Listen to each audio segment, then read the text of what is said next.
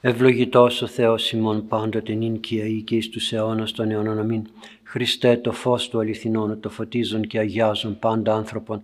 Ερχόμενον εις τον κόσμο σημειωθεί το εφημάς το φως του προσώπου σου Κύριε. Είναι αυτό ψώμεθα φως του απρόσιτον και κατεύθυνον τα διαβήματα ημών. Προς εργασίαν των εντολών σου, πρεσβείες εις Παναχράντους σου Μητρός και πάντων σου των Αγίων. Αμήν. Αγαπητά μου παιδιά, φίλοι ακροατές, Χαίρετε και με τη βοήθεια του Θεού θα αναλύσουμε και πάλι και τις ευχές Σεβασμιωτάτου και τις δικές σας ευχές φυσικά. Θα αναλύσουμε και πάλι το βιβλίο της Παλαιάς Διαθήκης, το βιβλίο του Σολομώντος Παριμίε. Είμαστε στο 22ο κεφάλαιο και στον στίχο 10. Και λέει τα εξής. Έκβαλε εξ συνεδρίου λιμών και συνεξελεύσεται αυτό νίκος. Όταν γαρ καθίσει εν συνεδρίο πάντας ατιμάζει. Είναι ένα ωραίο χωρίο που μας αφορά όλους. Βγάλε λέει, θα το αναλύσουμε, τώρα κάνω τη μετάφραση, βγάλε, διώξε από συνέδριο, από κάθε συνέδριο, από κάθε σύναξη να το πω έτσι, των λιμών τον επικίνδυνο άνθρωπο και συνεξελεύσεται αυτό Νίκος και μαζί με αυτόν θα φύγει κάθε φιλονικία, Νίκος, κάθε φιλονικία με γιώτα. Όταν γαρ καθίσει εν συνεδρίο πάντας ατιμάζει. Όταν καθίσει σε μια σύναξη όλους τους υποτιμά και τους περιφρονεί, να το πω έτσι. Για να το δούμε λιγάκι γιατί αυτό δεν απευθύνεται σε συνέδριο συνεδρίου, αυτά που ξέρουμε εμείς συνέδρια, που κάνουμε επίσημες συνάξεις και συναντήσεις, εκεί υπάρχει άλλη τάξη και άλλη πειθαρχία, αλλά κυρίως στις συντροφιές μας. Και δεν χρειάζεται η συντροφιά να είναι από τρεις, τέσσερις, πέντε, δέκα ανθρώπους, μπορεί να είναι και δύο, να είναι τρεις, να είναι τέσσερις, να είναι λίγοι δηλαδή. Τι σημαίνει αυτό; Όλοι μας έχουμε ανάγκη από κάποια παρέα. Όλοι έχουμε ανάγκη από κάποιον φίλο όπως λέμε. Δεν εννοώ με την στενή έννοια του φίλου, αλλά με κάποιον άνθρωπο να μπορώ να συζητώ, να αναφέρω κάποιον καημό, κάποιο στεναγμό, να πάρω μια ιδέα, να ακούσω από κάποιον άλλον μια γνώση, γνώμη. Όλοι έχουμε ανάγκη. Ακόμη και όταν δεν είναι live να το πω ζωντανά μπροστά μας ο άλλος. Μπορεί να είναι μέσα από μια τηλεόραση, μέσα από μια οθόνη, μέσα από, μια, ε, από το διαδίκτυο. Στην εποχή μας έχουμε τη δυνατότητα να κάνουμε παρέες, συναντήσεις, συνάξεις με πολλούς τρόπους. Όταν ακούω ειδήσεις, όταν ακούω πληροφορίες διάφορες, μια σύναξη είναι. Είμαι εγώ και αυτοί που είναι εκεί στο πάνελ, στην τηλεόραση και μεταφέρουν αυτά που μεταφέρουν. Εγώ μπορεί να μην έχω τη δυνατότητα να μιλήσω, αλλά προσλαμβάνω. Και προσλαμβάνοντας δημιουργούνται μέσα μου τα ανάλογα συναισθήματα. Δεν λέω τις άλλες περιπτώσεις μέσα από τα διάφορα ηλεκτρονικά μέσα που μπορούμε και να επικοινωνούμε ζωντανά ή μέσα από το τηλέφωνο κτλ. Και εκείνα είναι μέσα σε αυτόν τον χώρο. Λέει λοιπόν από κάθε σύναξη, οποιαδήποτε μορφής συνάξεως, διώξε τον λιμόν των λοιμών. Λοιμός είναι αρρώστια, ασθένεια. Εδώ όμως πρόκειται για ψυχική ασθένεια, πνευματική καλύτερα. Ψυχική, όχι ψυχική με την έννοια που θέλει γιατρό, με την πνευματική έννοια, την κοινωνική έννοια, την ανθρώπινη έννοια, τον λοιμό. Αυτόν τον άνθρωπο ο οποίος κάνει ζημιές. Στη συντροφιά κάνει ζημιές. Πώς κάνει ζημιά στη συντροφιά, πώς κάνει ζημιά δύο άτομα, πώς μπορεί να κάνει ζημιά να μιλάω και να θέλει εκείνος να μιλήσει, να μην με ακούει. Αυτός ο άνθρωπος δεν μπορεί να με βοηθήσει, είναι λοιμός, θα μου κάνει ζημιά ή θα εκτρέψει τη συζήτηση εκεί που αυτός θέλει. Ξεκινάω εγώ να μιλήσω, να πάρω το πιο απλό. Συναντάω έναν φίλο μου, ένα γνωστό μου στον δρόμο, με βλέπει κουρασμένο, τι έχεις μου λέει, τι να σου πω σήμερα, ξέρεις πόσες δουλειές είχα να κάνω και δεν με αφήνει να συνεχίσω για να με ακούσει. Δεν με ακούει. Αλλά προσθέτει εκείνο τα δικά του και αν είστε ευγενείς και δεν απαντήσετε, εκείνος θα πει όλα τα δικά του, στο τέλος θα χωρίσετε και δεν θα ρωτήσει να πει και τώρα πώς είσαι, είσαι καλά, δεν είσαι καλά, είσαι κουρασμένος, έχεις κάποια δυσκολία, έχεις κάποιο πρόβλημα, δεν θα ρωτήσει.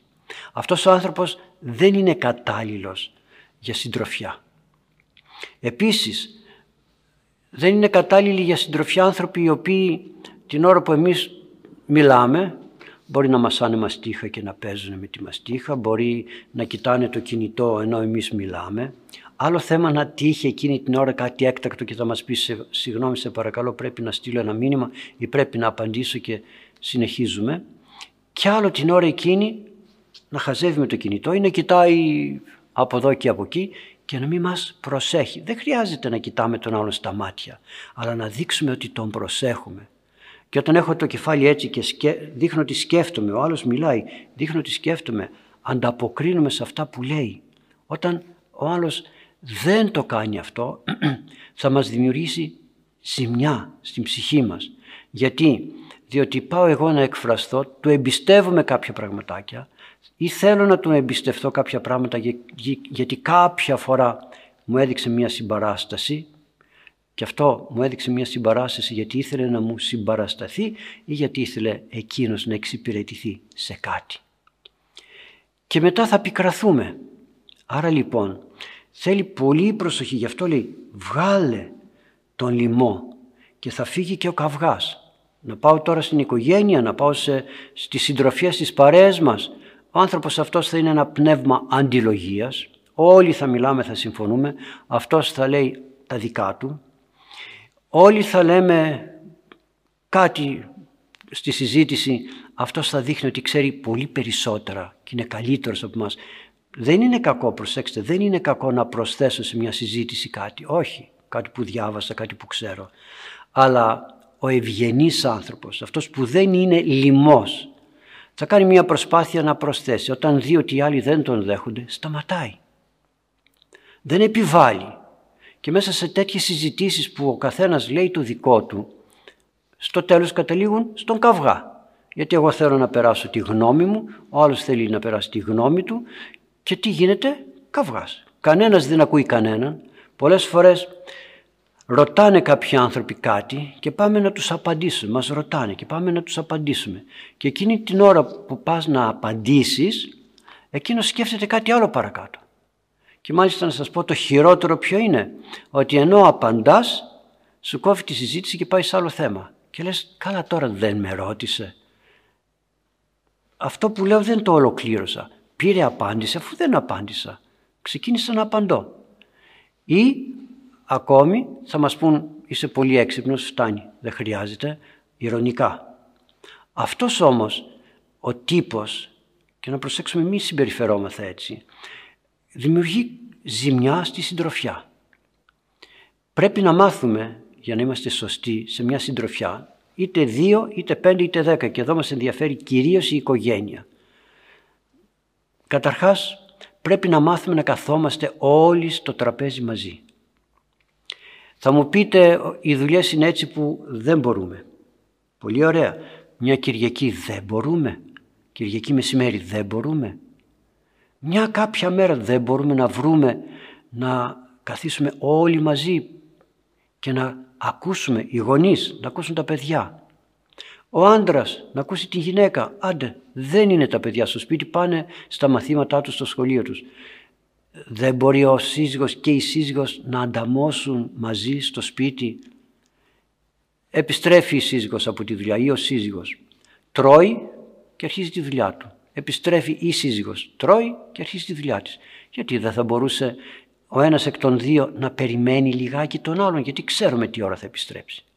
Ωραία, θα σπάσουμε λίγο την πείνα μας, θα περιμένουμε, θα έρθει ο άλλος, θα καθίσουμε μαζί στο τραπέζι και εκεί θα επιχειρήσουμε, δεν είναι αυτονόητο, διότι όταν το λέει εδώ διώξτε τον λοιμό από κάθε συνεδρία, από κάθε συνάντηση, σημαίνει ότι είναι γενικό και όταν έχουμε και εγωισμό και όπως είναι και η εποχή μας άστατη, να καθίσουμε λοιπόν να ακούσουμε τον άλλον.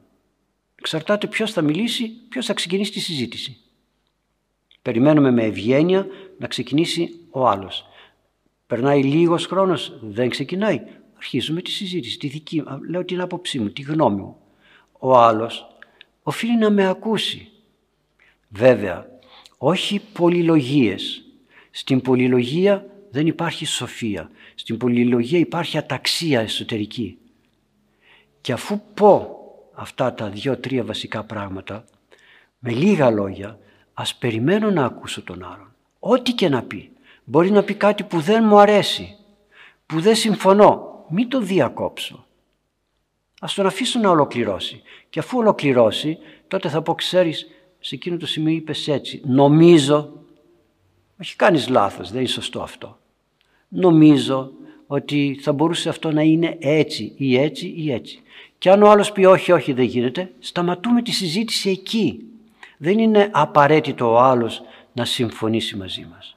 Ούτε είναι απαραίτητο εγώ να επιβάλλω τη γνώμη μου στους άλλους. Αυτή είναι η ευγενική συζήτηση. Και όταν αντιληφθώ ότι ο άλλος δεν έχει όρεξη να μιλήσει, γιατί να μιλήσω; Αυτή τη στιγμή δεν έχει όρεξη, δεν μπορεί να μιλήσει. Είναι κουρασμένος, είναι αφηρημένος, είναι, είναι, είναι ό,τι είναι. Το αφήνω. Θα βρω μια κατάλληλη στιγμή να συζητήσω μαζί του. Η συζήτηση δεν είναι απλώς το περιεχόμενο που λέμε, είναι και το περιβάλλον. Θα μπορούσαμε να βγούμε έναν περίπατο έξω, να πάμε, όχι σε κάτι συγκεκριμένο, να μπούμε στο αυτοκίνητο και να πούμε πάμε, πάμε κάπου, που, στο αόριστο και να περιφερόμεθα στην εξοχή ή κάπου σε ένα δάσος, σε ένα βουνό, σε, σε οτιδήποτε έχουμε και μέσα στο αυτοκίνητο όμορφα να θέτουμε τις απόψεις μας, τις θέσεις μας, να ακούμε τον άλλον, να σιωπούμε, να ακούμε τη σιωπή του άλλου και το καθεξής. Τότε δεν είναι δυνατόν να έχουμε λιμόν άνθρωπο στη συζήτησή μας. Δεν είναι δυνατόν. Και όταν ο άλλος δεν μπορεί να καταλάβει από τους δικούς μας πάλι ανθρώπους, γιατί όταν είμαστε σε ένα ευρύτερο περιβάλλον, προς τι να ξανασυναντηθώ μαζί τους, αφού δεν υπάρχει τρόπος συζήτησης, εδώ λέει διώξ' τον. Ναι, αν έχω τη δυνατότητα να τον απομακρύνω από το περιβάλλον μου εφόσον είμαι εγώ εκείνος που κάνω τη συνάθρηση, τότε μπορώ να του πω σε παρακαλώ με τέτοιες απόψεις, με τέτοιες θέσεις μην έρχεσαι, μας μπερδεύεις, μας ανακατώνεις. Με ευγένεια. Εάν είναι στον χώρο της συζήτησης άνθρωποι δικοί μου, δεν τους διώχνω με την έννοια φύγε, απλώς δεν συζητώ. Τον βγάζω από την σφαίρα των σκέψεών μου, των ενεργειών μου, των, ε, των στόχων μου και το καθεξής. Άρα λοιπόν, όταν αυτόν τον άνθρωπο τον διώξουμε και να μην είμαστε ευγενικοί, με ευγένεια θα ενεργήσουμε, αλλά όχι ευγενικοί, ανεκτικοί να το πω καλύτερα. όχι ανεκτικοί, άστον δεν πειράζει, θα μάθει. Πότε θα μάθει, όταν μας κάνει όλους άνω κάτω και τσακωθούμε. Πολύ προσοχή. Απομάκρυνε τον. Και τότε μαζί με αυτόν θα φύγει και ο καυγάς. Πόσες φορές λέμε έφυγε και ηρεμήσαμε, ησυχάσαμε. Αλλά μην το πουν οι άλλοι για μας. Όταν γαρκαθίσει εν συνεδρίο πάντας ατιμάζει.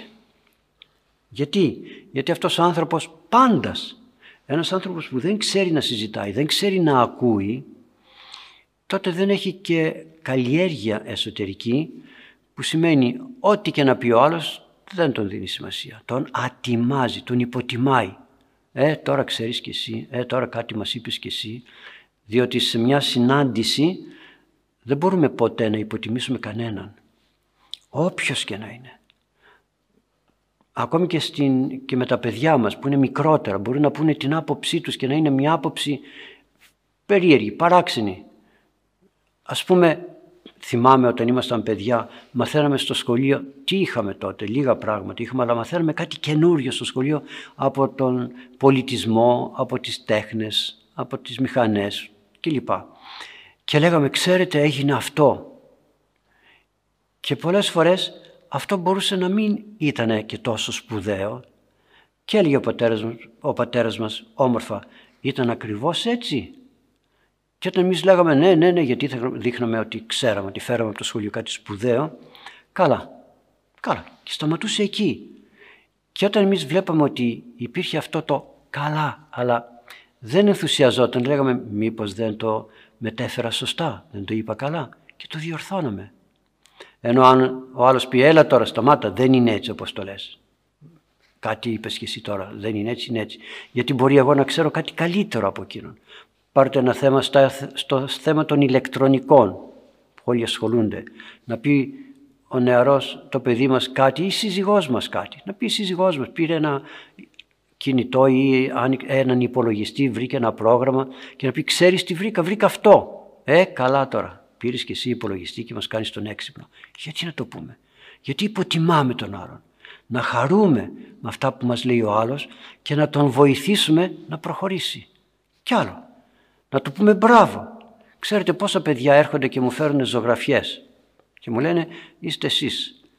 Το Πάτερ Νικηφόρος θυμιάζει τη ζωγραφιά, ένα στρόγγυλο κεφάλι, δύο γένια, ένας λαιμός, δύο πόδια κτλ. Παιδιά, λοιπόν, όποτε μου φέρνουν τέτοιες ζωγραφιές, ξέρετε τι θυμάμαι; Θυμάμαι ότι όταν ήμουν μικρός, πολύ μικρός, έφτιαξα μια ζωγραφιά και την πήγα στον νονό μου και του λέω «Νονέ, κοίτα, σε ζωγράφισα». Τι να ζωγραφίσει ένα παιδί. Πάρ' το αυτό από εδώ, δεν τρέπεσαι, τι πράγματα είναι αυτά μου λέει. Και το θυμάμαι ακόμα. Βέβαια, εντάξει, δεν, ε, δεν παρεξηγήθηκα γιατί ε, είπα και εγώ εντάξει ναι δεν είναι ωραίο, θα έπρεπε να το ζωγραφίσω καλύτερα αλλά δεν ήξερα να το ζωγραφίσω καλά. Το θυμάμαι όμως.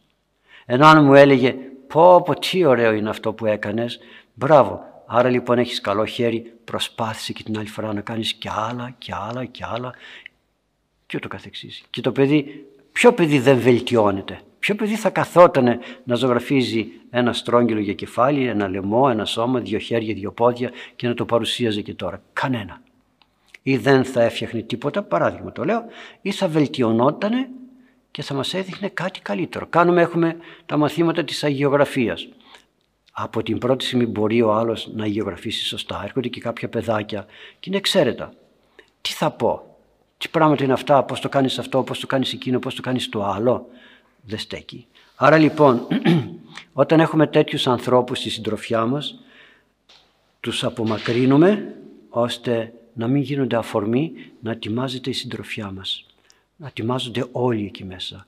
Και δεν γίνεται κανένα όφελος, δεν δημιουργείται κανένα όφελος παρά μόνο αταξία και φεύγουμε χωρίς να ωφεληθούμε παρά μόνο από τον καφέ που ήπιαμε και τίποτα άλλο και αν καταφέραμε να τον καταλάβουμε και αυτόν και να τον χαρούμε. και τώρα πάμε στον επόμενο στίχο, στον 11. Αγάπα Κύριος οσίας καρδίας, δεκτή δε αυτό πάντες άμωμοι, χείρες υπημένη βασιλεύς. Εδώ τι σχέση έχει τώρα ο βασιλεύς, ο άρχοντας, ο διοικητικός άρχοντας, με το προηγούμενο θα το δούμε. Ο Κύριος αγαπά τις όσιες, τις καθαρές, τις αγνές, τις ειλικρινείς καρδιές. Δεκτή δε αυτό πάντες αμομή. Ε, αγαπάμε τις όσιες καρδιές, αλλά είναι δεκτή η άμομη. Δηλαδή αυτοί που έχουν όσιες καρδιές απλώς έχουν την ανταπόκριση της αγάπης του Κυρίου, αλλά δεν, μας, δεν είμαστε δεκτοί. Για δείτε τώρα τι σημαίνει αυτό. Όχι ότι προσθέτει, δεν προσθέτει. Ότι με άλλα λόγια δηλαδή σαν να λέει το ίδιο πράγμα. Όχι. Ο Κύριος αγαπά τις όσιες καρδιές, οσίας καρδίας. Δηλαδή όσιος είναι αυτός ο οποίος αγωνίζεται στη ζωή. Παλεύει, πέφτει, σηκώνεται, πέφτει, σηκώνεται. Πώς είχαμε την, έχουμε την παραβολή των Παρθένων; Πέντε μωρέ και πέντε φρόνιμες. Έτσι. Όλες τις δεχόταν ο Κύριος. Όλες τις ήθελε. Παρθένες, τις ήθελε όλες. Αλλά η μεν ήταν στην κατηγορία των αμόμων, οι δε όμως όχι στην κατηγορία των αμόμων. Κάτι τους έλειπε. Επέμεναν στο να τους λείπει. Μην θεωρήσουμε εμείς ότι ε, δεν μας δέχεται ο Κύριος, μας αγαπάμε αλλά δεν μας δέχεται. Όχι, μας αγαπάει. Το ότι μας αγαπάει το δείχνει γιατί έρχεται και μας συμπαραστέκεται στην πτώση μας, στο λάθος μας, στην εκτροπή μας. Έρχεται εκεί δίπλα και μας λέει έλα σήκω παιδί μου, έκανες το λάθος, σήκω. Αρκεί να θέλω να σηκωθώ και να... Όπως τον Ιούδα δεν τον παρακαλούσε. Το αναφέρω πολλές φορές αυτό το παράδειγμα. Δεν τον παρακαλούσε, δεν τον έλεγε κάποιος από εσάς θα με προδώσει, δεν τον ειδοποιούσε. Δεν μπορούσε ο Ιούδας όμως να το καταλάβει. Αλλά και την τελευταία στιγμή πάλι Του λέει ό,τι έχεις να κάνεις κάνε το γρήγορα. Που θα μπορούσε να πει τι έχω να κάνω. Τι ξέρεις εσύ ότι έχω να κάνω και μου λες πήγαινε και κάνω το γρήγορα. Αλλά ήδη τότε είχε μπει ο διάβολος λέει, στην καρδιά του Ιούδα. Άρα λοιπόν μέχρι τελευταία στιγμή ο Κύριος περιμένει, αγαπάει τον Όσιο, αυτόν που κάνει λάθη, που παλεύει, που αγωνίζεται, που προσπαθεί, που, που χιλιαδιό και δεν έχει παρατήσει τον αγώνα. Διότι εάν μας εγκατέλειπε ο Κύριος στην πρώτη μας αμαρτία, πώς θα σηκωνόμαστε. Μόνοι μας σηκωνόμαστε, μόνοι μας επιστρέφουμε. Εκείνος μας βοηθάει να επιστρέψουμε. Πονάμε, πονάμε, πέσαμε, κτυπήσαμε. Ναι, πονάμε, αλλά μας επιστρέφει. Πολλές φορές μας αρέσει η πτώση. Έρχεται πάλι εκεί και μας λέει πρόσεχε, θυμηθείτε τον, Άγιο, τον Ιερό Αυγουστίνο. Κύριε κάναμε καλό άνθρωπο αλλά όχι ακόμα μου αρέσει η αμαρτία. Και πάλι ο Κύριος εκεί ήταν και άκουγε τις προσευχές και επιχειρούσε, έψαχνε να βρει τρόπο να βοηθήσει. Άρα λοιπόν ο Κύριος αγαπάει όσιες καρδιές. Δηλαδή καρδιές τέτοιες που θέλουν να αγωνίζονται δεν το κατάφεραν όμως να φτάσουν σε μια τελειότητα αλλά παλεύουν. Και μετά λέει δεκτέ αυτό πάντες άμμοι. Ναι μεν σε αγαπώ, ναι μεν σε βοηθάω, ναι μεν ναι ναι ναι αλλά θα έρθεις πιο καθαρός για να σε δεκτώ. Ετέρε λέει πώς εισήλθες όδε μη έχουν έντιμα γάμου, τον κάλεσε. Για να τον καλέσει τον αγάπησε.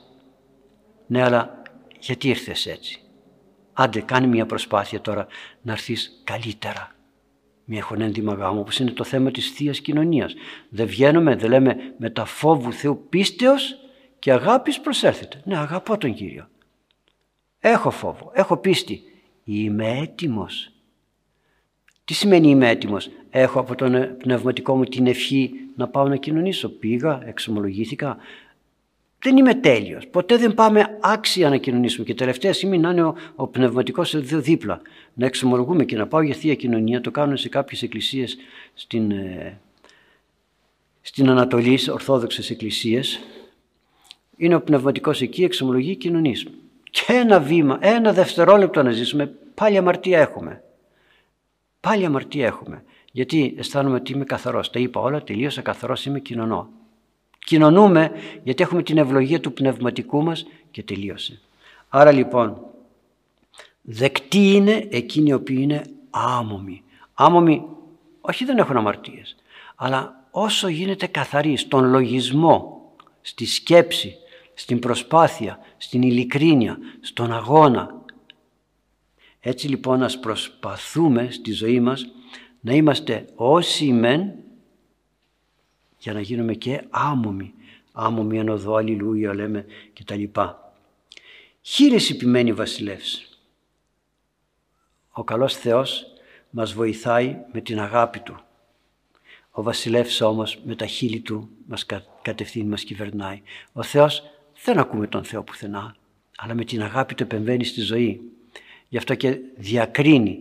Άσε, ο βασιλεύς έχει αυτό που έχει να κάνει λέγοντας και δίδοντας εντολές, ο καλός Θεός όμως έρχεται με την αγάπη να μας βοηθήσει και να μας στηρίξει. Αλλά συνεχίζει το δεύτερο, στον άλλο στίχο, στον 12 στίχο και λέει «Ο βασιλεύς μεν ποιμένη με τα χείλη του, η δε οφθαλμή Κυρίου διατηρούσιν αίσθηση, φαυλίζει δε λόγους παράνομος». Τα μάτια του Χριστού, του Θεού, συγγνώμη, τα μάτια του Θεού παρατηρούν, κατευθύνουν τον βασιλέα. Ο βασιλεύς επιμένει ο οποιοδήποτε κυβερνήτης. Ο βασιλεύς είναι και η μάνα και ο πατέρας, το βασίλειό τους που λέγεται οικογένεια. Ο βασιλεύς είναι ο δάσκαλος, ο βασιλεύς είναι ο ιερεύς, ο βασιλεύς είναι ο κυβερνήτης μικρού ή μεγάλου έθνους, κράτους κτλ. Μιας μεγάλης πολιτείας. Άρα λοιπόν όσοι έχουν κάτω από την επιστασία τους ανθρώπους είναι και βασιλής. Και τι κάνει ο καθένας μας με λόγια, με τα χείλη τον κατευθύνουμε. Τι κάνει η μάνα και ο πατέρας στο παιδί του. Με τα χείλη, με τα λόγια λέει, συμβουλεύει. Από εκεί και πέρα όμως ο καλός Θεός παρατηρεί και βλέπει τι λέμε εμείς. Πώς κινούμεθα, πώς συμπεριφερόμεθα, τι συμβουλεύουμε. και βοηθάει με αυτόν τον τρόπο ώστε να μην κάνουμε λάθη. Είναι δυνατόν να μην κάνουμε λάθη; Δεν είναι δυνατόν. Θέλει όμως εμείς να προσφέρουμε ό,τι έχουμε να προσφέρουμε, να επιμένουμε όπως λέει, επιμένει, κατευθύνει, βοηθάει και ο Κύριος από πάνω παρακολουθεί και μας φωτίζει και μας συνετίζει στο πώς πρέπει να πορευθούμε. Ο δε παράνομος φαυλίζει λόγος. Παράνομος λέει δεν έχω ανάγκη κανέναν. Δεν έχω ανάγκη κανέναν. Δεν πάω να ακούσω τι θέλει ο καλός Θεός, δεν πάω να ακούσω συμβουλές, δεν πάω να ακούσω τίποτα. Δεν υπολογίζω ούτε τη μάνα, ούτε τον πατέρα, ούτε τον πνευματικό, ούτε τον, τον Λόγο του Θεού, ούτε τον δάσκαλο, τίποτα. Κάνω ό,τι θέλω. Φαυλίζει λόγους ο παράνομος. Αλλά μην, μην είμαστε στην παρανομία, διότι από τη στιγμή που είμαι στην παρανομία, θέλω να είμαι στην παρανομία, όχι που αμαρτάνω. Ο παράνομος ε, χαρακτηρίζεται παράνομος γιατί θέλει να μένει στην παρανομία. Όχι αυτός που παρανόμησε, αμάρτησε για μια φορά. Αυτός που θέλει να μένει στην αμαρτία. Αυτός φαυλίζει λόγους. Γιατί, ο, επανέρχομαι και πάλι στον Ιούδα, όταν πήγε η γυναίκα και έπλυνε τα πόδια του Ιησού Χριστού, τι είπε, δεν μπορούσαμε να δώσουμε το μύρο αυτό, να το πουλήσουμε για να το δώσουμε στους φτωχούς. Τι έκανε, φάβλησε Λόγια δεν είναι μόνο λόγια, είναι και οι πράξεις που εκφράζουν λόγια. Φάβλησε αυτό που έκανε αυτή η γυναίκα και είπε ο Κύριος αυτούς, θα τους, τους φτωχούς θα τους έχετε πάντοτε, εμένα δεν θα με έχετε. Και ποιος ξέρει τι θα είπε ο Ιούδας από μέσα του. Είπε, αν ήξερε ποια είναι αυτή και τα λοιπά και τα λοιπά. Και προφανώς εκείνη την ώρα θα είπε, «Ε, καλά εντάξει, εντάξει, εσύ θέλεις να σε περιποιούνται και να σε προσέχουν. Αλλά ας μείνουμε σε αυτό το σημείο αγαπητοί μου γιατί συμπληρώθηκε η ώρα να δούμε και τις ερωτήσεις σας και ας έχουμε το νου μας ώστε πώς συζητούμε, πώς επικοινωνούμε με τους ανθρώπους μας, με, το, με τις συμβουλές μας και πώς στεκόμαστε απέναντι στον Θεό ώστε να μπορεί ο καλός Θεός να επεμβαίνει στη ζωή μας για να μας αποδέχεται και να μας προστατεύει και να μας βοηθάει. Πριν όμως πάμε στις ερωτήσεις σας να δούμε το ερώτημα που σας είχα βάλει είναι από το βιβλίο των πράξεων των Αγίων Αποστόλων. Ήταν το δεύτερο κεφάλαιο και σας είχα ρωτήσει να βρείτε πόσοι βαπτίστηκαν την ημέρα της Πεντηκοστής. Βαπτίστηκαν, λέει, την ημέρα της Πεντηκοστής περίπου 3.000 να το δω λιγάκι και ημένουν ασμένος αποδεξάμενοι τον λόγο τούτον ευαπτίστησαν και προσετέθησαν τη ημέρα εκείνη ψυχή οσί τρεις χίλιοι. Τρεις χιλιάδες. Μέσα σε μια μέρα τρεις χιλιάδες σε ένα χωριό ολόκληρο. Πώς ο λόγος του Θεού διαδίδεται και σκορπάει, κανείς δεν μπορεί να το πάρει είδηση. Ο καλός Θεός είναι εκείνος ο οποίος εμπνέει τον καθένα μας για να ακούσει τον λόγο του. Και τώρα πάτε στο επόμενο κεφάλαιο, στο, στο τρίτο κεφάλαιο και δείτε είναι χρήσιμο αυτό στη ζωή μας Πώς θεράπευσε τον παράλυτο, ο Απόστολος Πέτρος. Βρήκαν έξω από την εκκλησία έναν παράλυτο και τον θεράπευσε. Πώς τον θεράπευσε; Γιατί δεν λέω τίποτα. Δείτε το και θα το αναλύσουμε πρώτο Θεό την επόμενη φορά. Τώρα όμως να έρθουμε στα ερωτήματά σας και να μου διαβάσετε το πρώτο ερώτημα παιδιά. Χαίρετε Πάτερ, την Χαίρετε. ευχή σας. Στη μεγάλη δοξολογία λέμε «Κύριε, δίδαξόν με τα δικαιώματά σου». Μπορείτε να μας το εξηγήσετε αυτό; Ευχαριστώ. Mm. Δώστε μου λιγάκι το ερώτημα. Δίδαξόν με τα δικαιώματά σου. Και δεν είναι μόνο στη δοξολογία. Εσείς το ξέρετε γιατί το ακούτε στη Θεία Λειτουργία όταν πηγαίνετε συχνά. Πολλές φορές λέγεται δίδαξόν με τα δικαιώματά σου. Έχουμε και εμείς δικαιώματα, αν το συγκρίνουμε έτσι. Έχει και ο Θεός δικαιώματα. Ακούστε, λέει ένα τροπάριο, εξηγόρασας ημάς εκ της κατάρας του νόμου, το τιμία σου αίματι, το σταυρό προσιλωθείς και τη λόγη κεντηθείς κτλ. Μας αγόρασε, εξηγόρασας ημάς, εκ της κατάρας του νόμου. Μας αγόρασες αυτή την κατάρα. Ποια είναι η κατάρα; Μετά την πτώση. Όλη εκείνη η περίοδος της Παλιάς Διαθήκης ήταν μια κατάρα. Κατάρα με την έννοια ότι δεν υπήρχε λύτρωσης και σωτηρία. Όλοι πέθαιναν χωρίς να ξέρουν πού πηγαίνουν και τι συμβαίνει.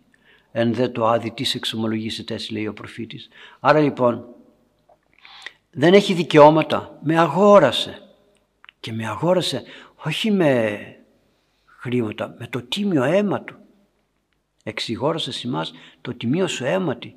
Σταυρώθηκες. Ποιος μας αγόρασε, ποιος θα έδωνε το αίμα του, ποιος θα θυσιαζόταν για να με ελευθερώσει εμένα από κάτι, από οτιδήποτε. Κανένας. Και μας έδωσε, όχι μόνο μας εξηγόρασε, μας έδωσε τη δυνατότητα να λεγόμαστε παιδιά του από την κατάρα, από τη βρωμιά, μας παίρνει και μας ονομάζει και παιδιά του. Και συγχρόνως μας βάζει και στην αιωνιότητα, στη βασιλεία του. Άρα λοιπόν αυτός ο Θεός δεν στέκεται σαν ένας, ένα κορόιδο που άντε εγώ επειδή σας αγαπώ σας θέλω έρχομαι, θυσιάζουμε, σταυρώνουμε, σας παίρνω και πηγαίνουμε. Όχι. Έχει δικαιώματα. Θα μπορούσε να γράψει θελήματα. Το, το θέλημά του, έτσι πως λέμε να μάθουμε το θέλημά του. Δεν γράφει θελήματα και σε άλλες σημεία της Αγίας Γραφής. Δεν λέει, λέει θελήματα γιατί το δικαίωμα είναι ότι έχω σε σένα μία εξουσία. Έχω κάτι απάνω σου. Δεν είσαι τελείως ε, αδέσποτος. Έχω εξουσία. Είμαι πατέρας σου καταρχάς. Δεν λέμε πάτερ ημών.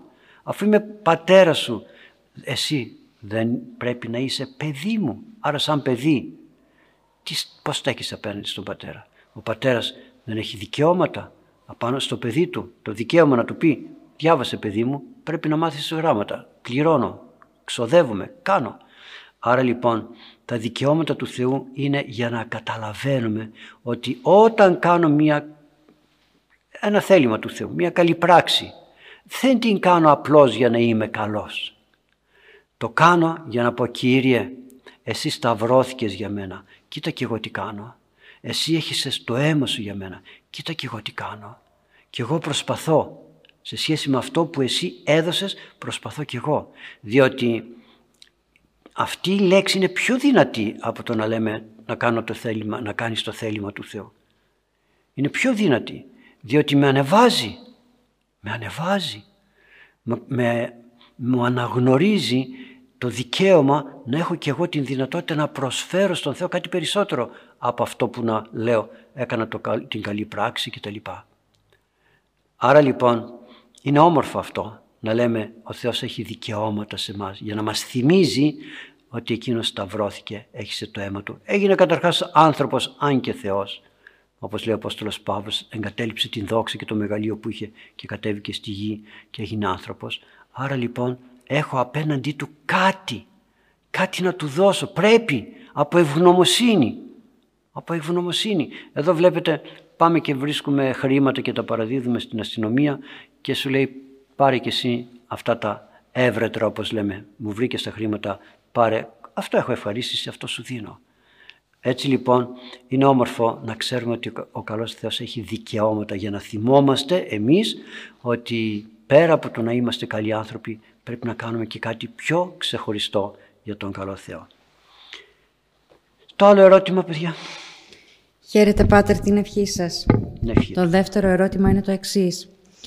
Χαίρετε Πάτερ, την Κυριακή στη Θεία Λειτουργία τι είναι καλύτερα να αναγνώσκεται πρώτο, το Ιωθινό Ευαγγέλιο ή το Συναξάριο; Ευχαριστώ πολύ. Προφανώς αυτό το ερώτημα μπήκε και στα δύο για να δει ο καλός άνθρωπος αυτός και καλά έκανε και το έβαλε έτσι που θα απαντηθεί νωρίτερα για να το ακούσει, να το καταλάβει γιατί το ίδιο ερώτημα το αναλύσαμε την Τετάρτη στην εκπομπή της Τετάρτης. Μπορείτε εκεί να ακούσετε πιο αναλυτικά αυτά που είπα. Τώρα θα πω με δύο λόγια μόνο. Θα τα βρείτε μέσα στην ιστοσελίδα μας, έτσι. Στην, εκπομπή, στην τελευταία εκπομπή της Τετάρτης. Ε, το Εωθινό Ευαγγέλιο λέγεται στην αρχή του όρθρου. Και εκεί έπρεπε να πάει και το Εωθινό Δοξαστικό. Υπάρχουν όμως δύο ε, πράξεις. Η παλαιότερη και εγώ το θεωρώ και πιο λειτουργικό εκείνο, λειτουργικό για τον ιερέα, έβαζαν το Εωθινό Ευαγγέλιο προς την, ε, μετά τις καταβασίες πιο κοντά στους ένους και στο Εωθινό Δοξαστικό, δημιουργώντας έτσι μια ανωδική πορεία μέσα στον όρθρο. Αλλά είναι και πιο πρακτικό. Όταν ο ιερεύς πάει στον ναό και είναι και μόνος του, δεν προλαβαίνει στην, από την πρώτη στιγμή, γιατί όταν διαβάζει έξω ο, ο ψάλτης τον εξάψαλμο, διαβάζει και ο ιερεύς τις ανάλογες ευχές και τελειώνουν και οι δυο μαζί μαζί. Οπότε δεν προλαβαίνει ο ιερεύς να φορέσει όλη την ιερατική στολή, γιατί το Ιερό Ευαγγέλιο πρέπει να διαβάζεται με όλη την ιερατική στολή και κάθε άλλη πράξη και το Ευαγγέλιο πολύ περισσότερο της Θείας Λειτουργίας και τα υπόλοιπα. Άρα λοιπόν έχει να ετοιμάσει και την προσκομιδή, έχει να παραλάβει και τα πρόσφορα. Βάλτε, είναι ένας ιερεύς, έτσι. Αν είναι δεύτερος βοηθάει ο ένας τον άλλον. Όταν είναι ένας, τι να πρωτοκάνει. Πάει με νωρίτερα στην εκκλησία, αλλά ξέρετε πόσα καθήκοντα έχει να κάνει ο ιερεύς μέσα στο ιερό μέχρι να αρχίσει η Θεία Λειτουργία. Έχει πολλά, να πάρει καιρό κτλ.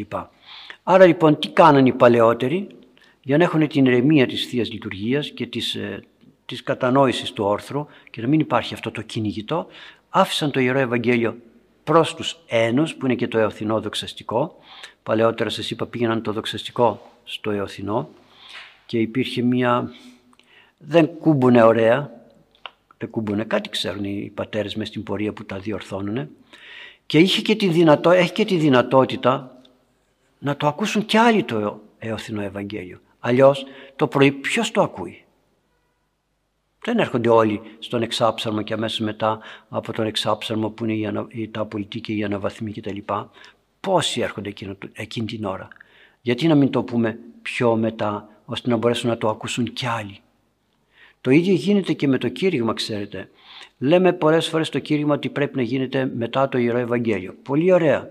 Αλλά αυτοί που θα το ακούσουν την ώρα του Ιερού Ευαγγελίου είναι εκείνοι οι οποίοι έρχονται νωρίς στην Εκκλησία και ξέρουν κάποια πραγματάκια. Οι άλλοι που έρχονται μετά και εκείνοι πρέπει να ακούσουν.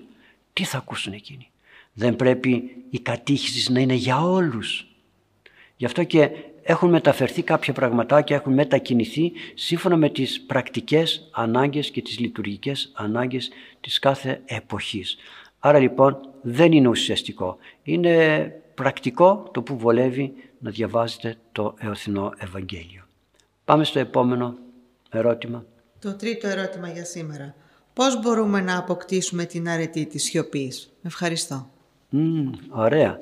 Πώς να αποκτήσουμε την αρετή της σιωπής; Πήγανε κάποιοι μοναχοί σε έναν γέροντα να ωφεληθούν. Και ο γέροντας αφού τους δέχτηκε, τους κέρασε, τους λέει καθίστε και δεν έλεγε τίποτα. Περίμεναν, περίμεναν, περίμεναν, δεν έλεγε τίποτα. Οπότε κάποια στιγμή του λένε πέρασε ώρα, γέροντα δεν θα μας πείτε τίποτα να ωφεληθούμε. Εάν τόση ώρα λέει δεν ωφεληθήκατε με τη σιωπή μου, ό,τι και να πω δεν θα ωφεληθείτε. Είναι μεγάλη αρετή η σιωπή και θέλει πολύ αγώνα ώστε η σιωπή να μην μας οδηγεί σε μια απραξία. Σιωπή εξωτερική αλλά κραυγή εσωτερική. Κραυγή δυνατή προς τον Θεό. Σιωπή απ' έξω. Όχι σιωπή και από μέσα. Αν υπάρξει σιωπή και από μέσα κάτι δεν πατάει καλά. Πώς θα αποκτήσω λοιπόν την σιωπή; Ναι, πρέπει καταρχάς να μην έχω πολύ φαντασία στο μυαλό μου. Γιατί είπαμε η σιωπή δεν είναι μόνο εξωτερική. Μπορώ εγώ να κάθομαι σιωπηλός εδώ και το μυαλό μου να ταξιδεύει, να κάνει διαλόγους, να πολεμάει, να αντιδράει, να λέει γιατί αυτός μη πέτει, γιατί ο άλλος μη παλιός και να γίνεται μάχη ολόκληρη μέσα μου. Η σιωπή είναι και εξωτερική και εσωτερική. Η σιωπή, η ενάρετη σιωπή φαίνεται στο πρόσωπο. Δημιουργεί μια ηλαρότητα, μια χαρά, μια ειρήνη. Παρ' όλα αυτά όμως, επειδή πρέπει να μάθουμε να είμαστε και φορτωμένοι και με την αρετή της σιωπής, θα το καταφέρουμε σιγά σιγά με τη βοήθεια του Θεού. Δεν γίνεται αμέσως. Όταν μάλιστα είναι μέσα στον κόσμο κανείς. Γιατί αν είναι στο μοναστήρι, θέλει δεν θέλει θα σιωπά. Με ποιον να μιλήσει, με ποιον να τσακωθεί με τα ρούχα του. Ναι. Πρέπει να μην έχει περιέργεια. Βασικό. Να μην είναι περίεργος στον άλλο τον καιρό, μην κοιτάει τι είναι αυτό, τι είναι εκείνο, τι είναι το ένα, τι είναι το άλλο. Αυτό θα τον αναγκάσει να μιλήσει. Ή εσωτερικά να, να αρχίσει να το σχολιάζει, οπότε δεν έχω σιωπή, ή εξωτερικά να πω γιατί αυτό έτσι, γιατί εκείνο, γιατί το άλλο. Πρέπει λοιπόν να παρατηρώ μεν, αλλά μην γίνεται αυτό αφορμή να το επεκτείνω και να το σχολιάζω. Γιατί δεν μπορώ να είμαι σε έναν χώρο και να μην έχω παρατηρητικότητα. Η παρατηρητικότητα είναι αρετή, αλλά με διάκριση μαζί. Ξέρω τι παρατηρώ, ξέρω τι προσέχω και δεν προσέχω πράγματα που δεν με ενδιαφέρουν. Δεν μπορώ να μπω σε έναν χώρο και να μην παρατηρήσω ότι κάτι στραβό υπάρχει και όταν έρθει επισκέπτης πει τι είναι αυτό, α ναι δεν το είδα, δεν μπορώ να το πω αυτό. Να μην έχω λοιπόν περιέργεια, να μην έχω πολυλογία, όχι όταν συναντώ κάποιον να μην λέω πολλά λόγια, αλλά όταν θέλω να πω κάτι να το πω με λίγα λόγια. Το λακωνίζειν εστί φιλοσοφήν, έλεγαν οι αρχαίοι. Το λακωνίζειν, δηλαδή το να είσαι σπαρτιάτης, οι σπαρτιάτες δεν λέγανε πολλά λόγια. Το να είσαι σπαρτιάτης, λακωνία, σπάρτη, αυτό είναι φιλοσοφία. Με λίγα λόγια να λες πολλά. Και όταν μάλιστα λένε ότι κατέβηκε ο Φίλιππος, ήθελε να κατεβεί ο Φίλιππος, ο βασιλεύς της Μακεδονίας, στην Αθήνα, ήθελε να μάθει αν υπάρχουν εκεί άνθρωποι σπουδαίοι ή όχι σπουδαίοι, τι κόσμος είναι για να ξέρει πώς θα τους αντιμετωπίσει. Και έστειλε έναν κατάσκοπο να το πω έτσι, να κατεβεί στην Αθήνα να ερευνήσει. Οι Έλληνες, οι Αθηναίοι έμαθαν το τι θα γίνει και στείλαν έξω στο βουνό, στο δρόμο, κάποιον άνθρωπο να τον παρακολουθήσει. Και αυτός για να μην γίνει αντιληπτός έκανε τον τσομπάνο. Έβωσε και κάποια πρόβατα. Φτάνει λοιπόν ο απεσταλμένος του Φιλίππου, τον βρίσκει εκεί και λέει «Για να δω, είναι έξυπνοι οι άνθρωποι εδώ πέρα, έστω και αυτός ο τσομπάνος». Και του θέτει το ερώτημα «Από πού και πού, πώς και πόσα». λέει ο άλλος, ε, περιληπτική ερώτηση. Λέει ο άλλος «Από πού, από Αθήνα, σε Λιβάδι, Θόδωρος και Πεντακόσια». Και το λέγαμε αυτό στο σχολείο πώς να μπορούμε να ρωτούμε με λίγα λόγια και να απαντούμε με λίγα λόγια. Αυτό δεν θα μας επιτρέψει να εκτραπούμε από τη σιωπή. Πείτε μου, θέτοντας αυτό το ερώτημα και παίρνοντας αυτή την απάντηση θα είχα να πω περισσότερα; Δεν θα είχα να πω. Σιωπή ο ένας, σιωπή και ο άλλος και ο καθένας πάει στη δουλειά του. Αν όμως άρχισα να λέω, ε Μπάρμπα πώς βρέθηκες εδώ και που πας και τι έχει τούτο ή έχει εκείνο, πώς είναι τα πρόβατά σου. Αφορμή για κουβέντα. Επίσης, να μην έχουμε άσκοπη μέρημνα. Άσκοπη μέρημνα, ασχολούμαστε με το ένα, με το άλλο, με λεπτομέρειες, με, με χίλια δυο. Πώς να σιωπήσω; Δημιουργώ μέσα μου, γι' αυτό σας είπα, η σιωπή δεν είναι μόνο με τα χείλη, είναι και με τη σκέψη. Δημιουργώ μέσα μου αφορμή να σκεφτώ πράγματα τα οποία δεν χρειάζεται να τα σκεφτώ. Επίσης, δεν πρέπει να έχω στους άλλους αντιλογία. Δεν είναι δυνατόν να μου πει ο άλλος κάτι και εγώ να πω όχι δεν είναι έτσι. Γιατί να έχω αντιλογία; Θα μου πει ο άλλος κάτι. Είναι απαραίτητο να πω την άποψή μου. Α, μάλιστα ευχαριστώ. Θα πω και τελείωσα. Άλλο να με ρωτήσει. Αν με ρωτήσει θα απαντήσω και δεν θα πω πολλά. Όταν δω ότι ο άλλος δεν δέχεται αυτό που λέω θα πω τι να πω εγώ αυτή τη σκέψη έχω. Τελείωσε. Δεν το αναλύω. Δεν πέφτω στην αντιλογία που η αντιλογία έχει πέσω ένας, πέσω άλλος, πέσω ένας, πέσω άλλος και θα πέσουμε και στην, στον καυγά, στην κρίνια ή θα στεναχωρηθούμε και μετά τι βγαίνει, τίποτα. Ακόμη και όταν έχουμε κάνει ένα λάθος και έρχεται όλος και μας λέει έκανες αυτό. Ευχαριστώ, καλά ευχαριστώ, τέλειωσε, είτε το έκανα είτε δεν το έκανα.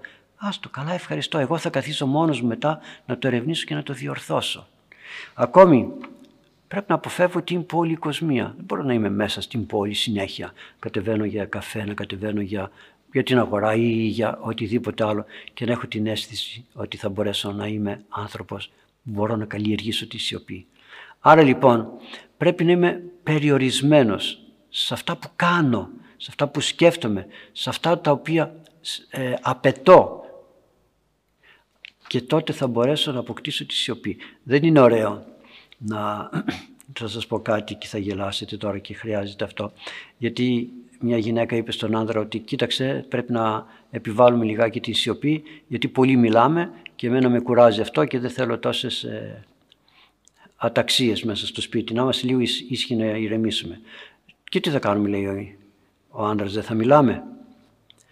Ε όχι, σημειώματα. Σημειώματα, σημειώματα.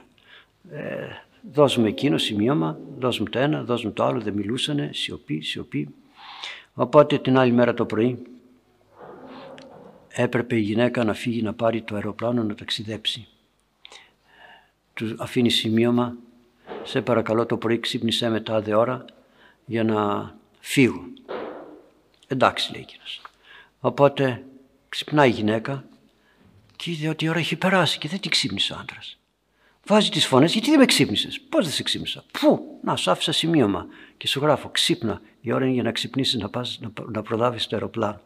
Άρα λοιπόν γιατί το λέω, πρέπει να, είμαστε, να έχουμε και διάκριση, γιατί στην προσπάθεια να καλλιεργήσουμε την αρετή της σιωπής θα πέσουμε στην παγίδα να μην μιλάμε τότε που πρέπει να μιλήσουμε και να, να δημιουργήσουμε πρόβλημα. Θέλει άσκηση, θέλει παρακολούθηση από τον πνευματικό και από τον ίδιο μας τον εαυτό που θα μπορούμε να ξέρουμε τι πρέπει να κάνουμε και τι πρέπει να αποφεύγουμε. Πάμε στο επόμενο ερώτημα, παιδιά. Ναι, Πάτερ. Ο επόμενος ακροατής ρωτάει το εξής. Πείτε, χαίρετε, Πάτερ, την ευχή σας. Πείτε μας δύο λόγια για τον Παράδεισο. Αν με το έλεος του Θεού σωθούμε, θα έχουμε συνεχή θέα του προσώπου Του. Θα έχουμε μνήμη βλέποντας δικούς μας εκεί. Και θα χαιρόμαστε που όλοι μαζί θα δοξάζουμε το Θεό. Μια μάνα που προσεύχεται με πόνο ψυχής για τη σωτηρία των παιδιών της και σωθούν στην άλλη ζωή, θα το θυμάται και θα χαίρεται; Ό,τι έργα κάνουμε εδώ, ή θα χαρούμε ή θα σκύψουμε το κεφάλι από ντροπή; Μου αρέσει πολύ η ευχή «Καλή αντάμωση στην αιωνιότητα». Τι λέει η Αγία Γραφή για όλα αυτά; Ευχαριστώ πολύ, ο Θεός να σας έχει καλά. Ευχαριστώ και εγώ για τις ευχές σας. Αλλά προσέξτε, επειδή είναι μεγάλο το ερώτημα, ναι μεν περιφέρεται γύρω από ένα θέμα, αλλά έχει πολλά επιμέρους ερωτήματα. Εγώ θα τα, τα έχω κομματιάσει για να μπορούμε να τα πάρουμε ένα-ένα. Το πρώτο. Πείτε μας δύο λόγια για τον Παράδεισο. Δεν πήγα, τι να σας πω, αλλά τάξη. Το λέω αστειευόμενος έτσι.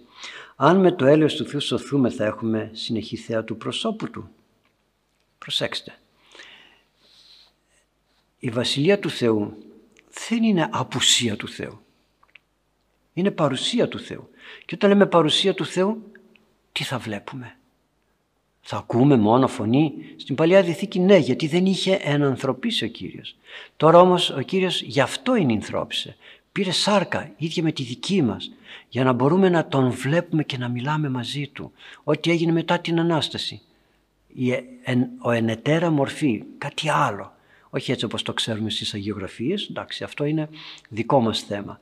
Αλλά θα τον βλέπουμε πρόσωπο με πρόσωπο. Αυτό είναι το μεγαλείο της Βασιλείας του Θεού. Πρόσωπο με πρόσωπο. Θα έρχεται και θα μας υπηρετεί. Αυτή στην αιώνιος ζωή είναι αγινός κουσίσε τον μόνον αληθινό Θεό. Τι σημαίνει; Αιώνια ζωή είναι γνώσης Θεού. Πώς θα γνωρίσω τον Θεό; Θα ρωτώ. Θα πω Κύριε Πώς αυτό, πώς εκείνο; Τότε λέει ο Απόστολος Παύλος θα μάθουμε και τι έκανε ο Κύριος για μας εδώ στη ζωή όταν κάναμε ένα λάθος, πονέσαμε για κάτι ή αρρωστήσαμε και εμείς νομίσαμε ότι ήταν για κακό ή χιλιαδιό. Τότε θα μάθουμε και θα πει ο Κύριος ξέρεις τότε εγώ τι έκανα, έκανα αυτό για να σε φυλάξω από εκεί. Και εκεί θα θαυμάζουμε αυτή την αγάπη του Θεού. Ποιος μπορεί να καταλάβει την αγάπη του Θεού; Άρα λοιπόν, ναι, όντως, Γι' αυτό και τον Ιησού Χριστό μπορούμε και τον αγιογραφούμε. Θα μου πείτε τον Θεό, το Πνεύμα το Άγιο; Μα ο Κύριος είπε όποιος είδε εμένα είδε και τον Θεό Πατέρα. Άρα γιατί να ψάχνουμε περισσότερα; Και αυτή η περιέργεια είναι και αμαρτία.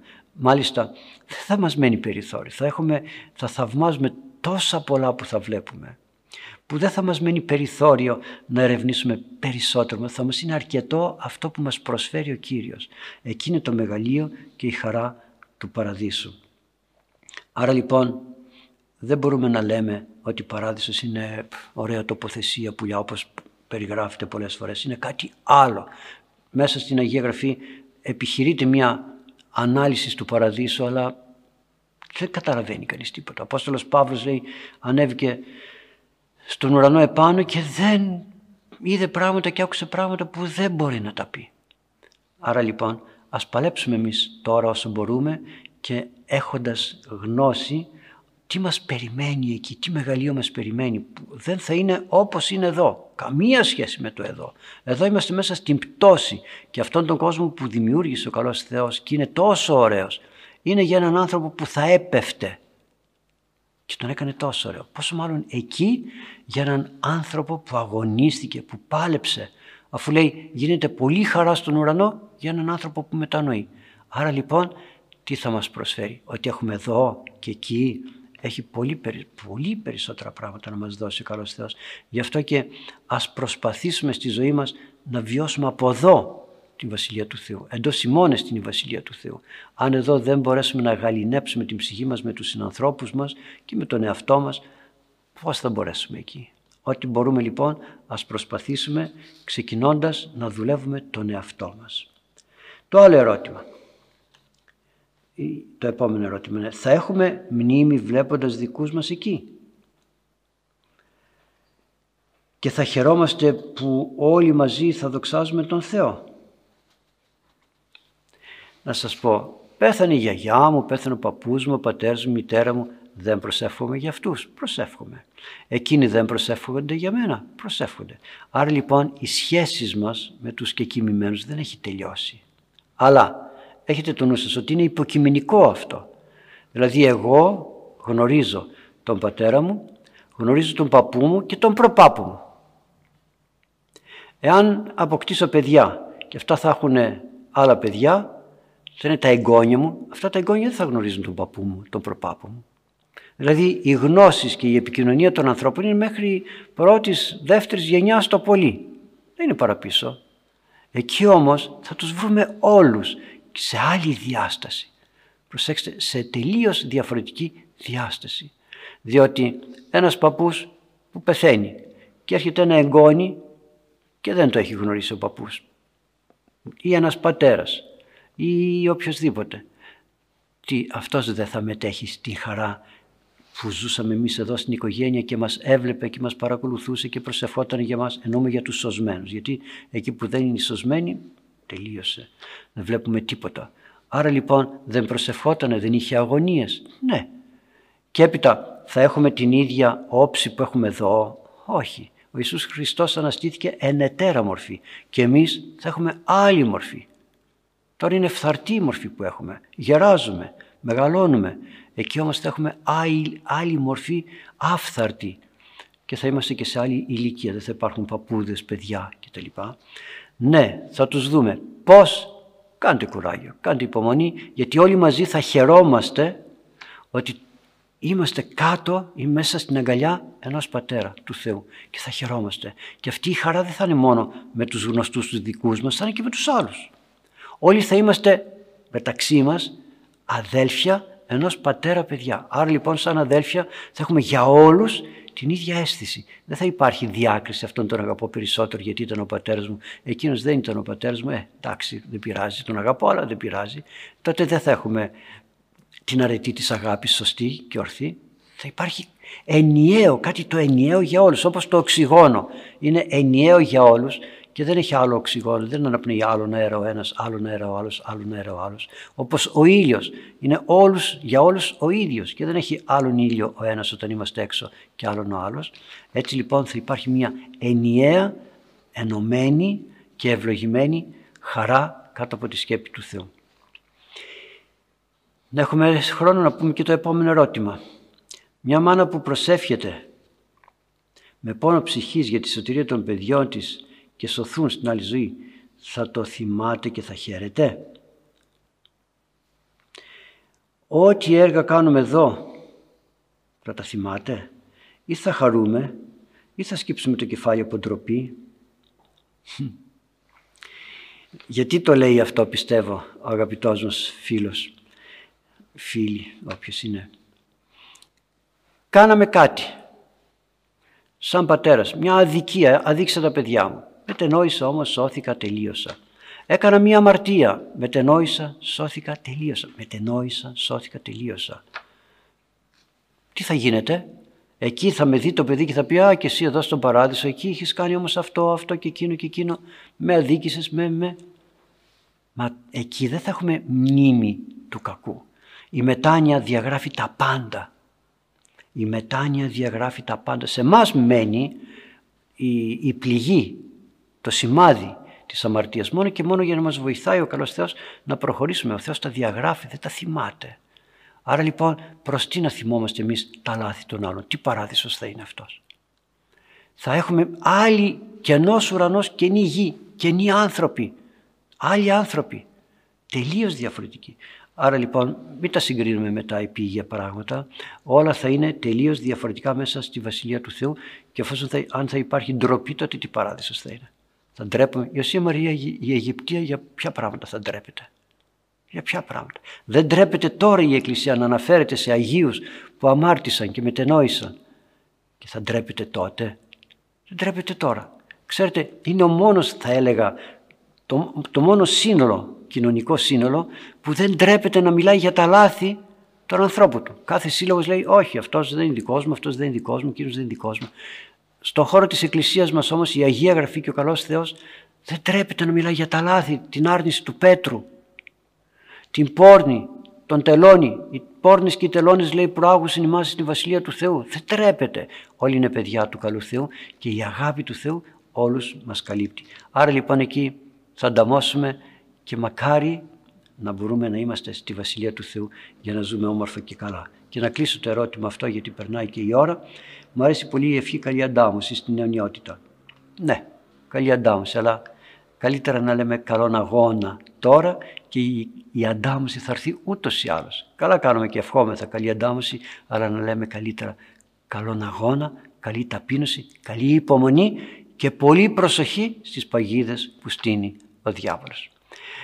Να κλείσουμε εδώ αγαπητοί μου και τα σημερινά ωραία ερωτήματά σας και τον ωραίο λόγο που, μας είχε, που είχε να μας ε, προσφέρει ο Λόγος του Θεού.